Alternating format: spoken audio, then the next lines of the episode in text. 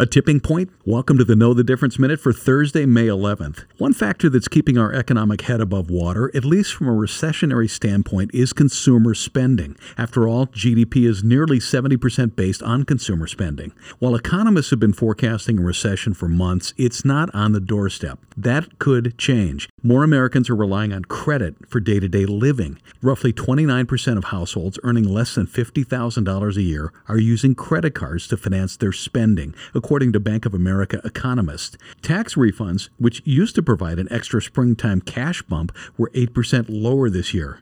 Credit card use is at a record this year. It's a slippery slope where those who find it difficult to spend wisely in the face of inflation, combined with increased layoffs and the prospect of a recession, might suddenly face economic reality and stop spending. For Dave Spano, I'm Danny Clayton from Annex Wealth Management. That is your Know the Difference Minute.